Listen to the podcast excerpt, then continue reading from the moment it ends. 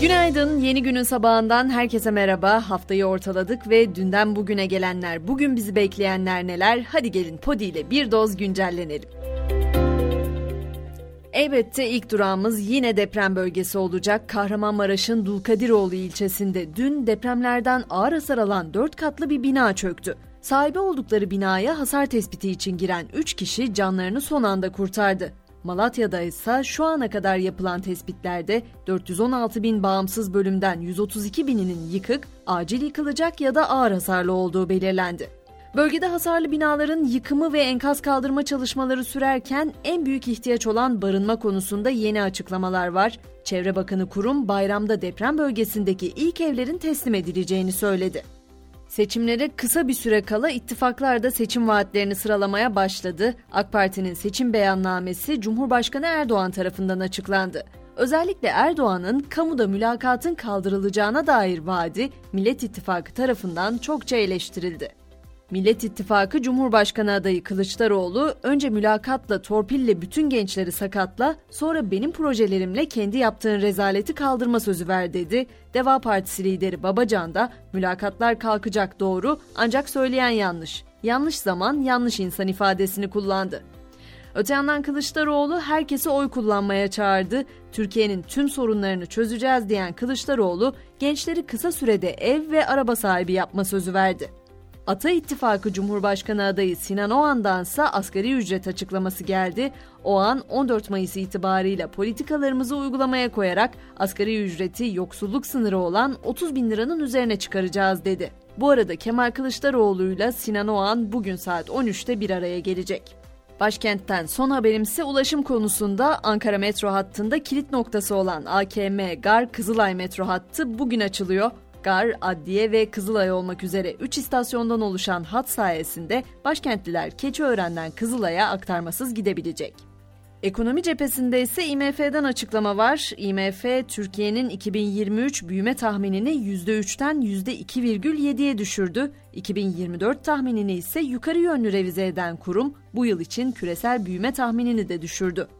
Hemen dünyadaki yolculuğumuza da başlayalım. Kuzey İrlanda'da ABD Başkanı Biden'ın ziyareti nedeniyle güvenlik seviyesi üst seviyeye çıkarıldı. Belfast Anlaşması'nın 25. yıl dönümü nedeniyle tansiyon bir hayli yüksek. Kuzey İrlanda polisi Londonderry kenti yakınlarındaki bir mezarlıkta 4 adet boru tipi bomba bulunduğunu açıkladı. Tartışmalı emeklilik reformu ise Fransa Cumhurbaşkanı Macron'u zora düşürdü. Macron, Hollanda ziyareti sırasında yaptığı konuşma sırasında protesto edildi.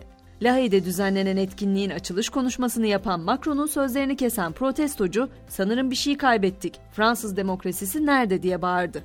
Bu arada Fransa'da rafineri çalışanlarının grevi sürüyor. Grev nedeniyle başkent Paris ve çevresindeki akaryakıt istasyonlarının %40'ında benzin sıkıntısı yaşanıyor. Parlamentoyu derinden sarsan yolsuzluk davasında da gelişmeler yaşanıyor. Avrupa Parlamentosu yolsuzluk ve kara para aklama soruşturması kapsamında parlamento üyesi Panzeri'nin ardından tutuklu bulunan Belçikalı eski üye Tarabella hakkında da şartlı tahliye kararı verildi. Avrupa turumuzun son durağı ise Almanya olacak. Almanya'da kişisel tüketim amacıyla 25 grama kadar esrar bulundurulması ve 3 bitkinin yetiştirilmesi yasal olacak. Sağlık Bakanlığı'nın düzenlemeyi bugün duyurması bekleniyor. Teknoloji dünyasında ise ChatGPT'ye rakip var. Çinli teknoloji devi Alibaba, ChatGPT benzeri bir yapay zeka ürününü piyasaya süreceğini açıkladı. Alibaba, yeni sohbet robotunun yakın gelecekte şirketin sunduğu hizmetlere entegre edileceğini belirtti ancak henüz net bir takvim açıklamadı. ABD'li reality show yıldızı Kim Kardashian şimdi de dizi yıldızı oluyor. American Horror Story dizisinin 12. sezonuyla dizi dünyasına giren Kardashian, dizide Emma Roberts'la birlikte rol alacak.